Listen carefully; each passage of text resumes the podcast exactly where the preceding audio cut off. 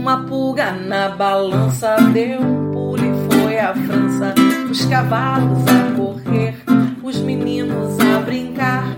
Vamos ver quem vai gostar da história que eu vou contar. Vamos ver quem vai gostar da história que eu vou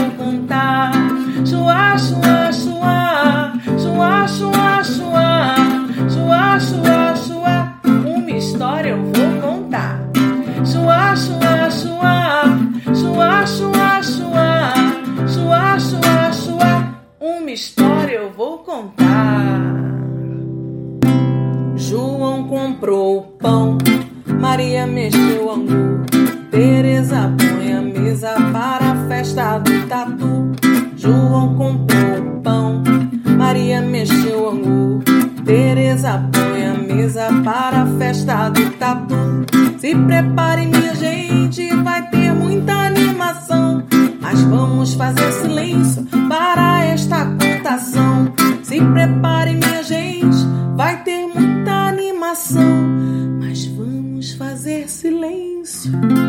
para esta contação.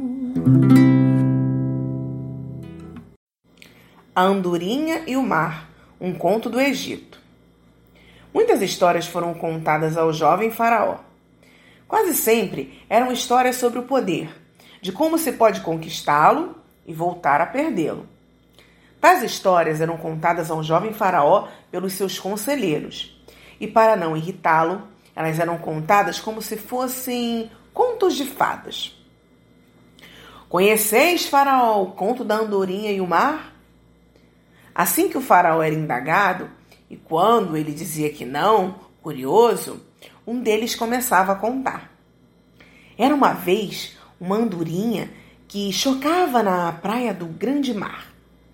Quando nasceram seus filhotes, ela voou incansável sobre a areia e o mar para buscar comida para eles.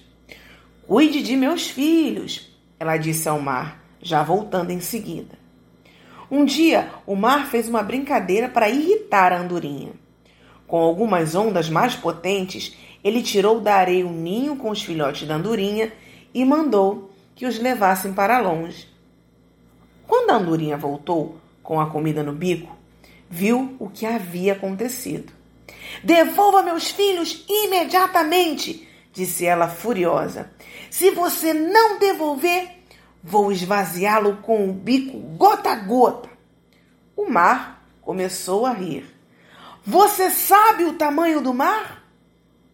Meu bico é pequeno, mas minha ira é grande, disse a andorinha, chupando uma gota do mar com seu bico para deixá-la pingar na areia seca.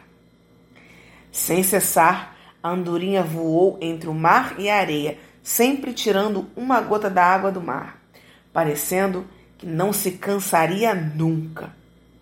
O mar começou a se incomodar. A pequena andorinha não vai parar com isso, pensou ele. E quem sabe, talvez outras andorinhas venham ajudá-la. Irritá-la não foi muito esperto da minha parte. Assim, o mar levou o ninho da andorinha de volta à praia e a andorinha parou de secar o grande mar gota a gota. O jovem faraó ouvira tudo com atenção. Entendi, disse ele. A injustiça causada aos súditos mais frágeis pode rapidamente ser muito perigosa para todo o reino. O velho conselheiro, que havia contado a história, sorriu, curvando-se com toda reverência diante do jovem faraó. Bateu numa porta Abriu a janela,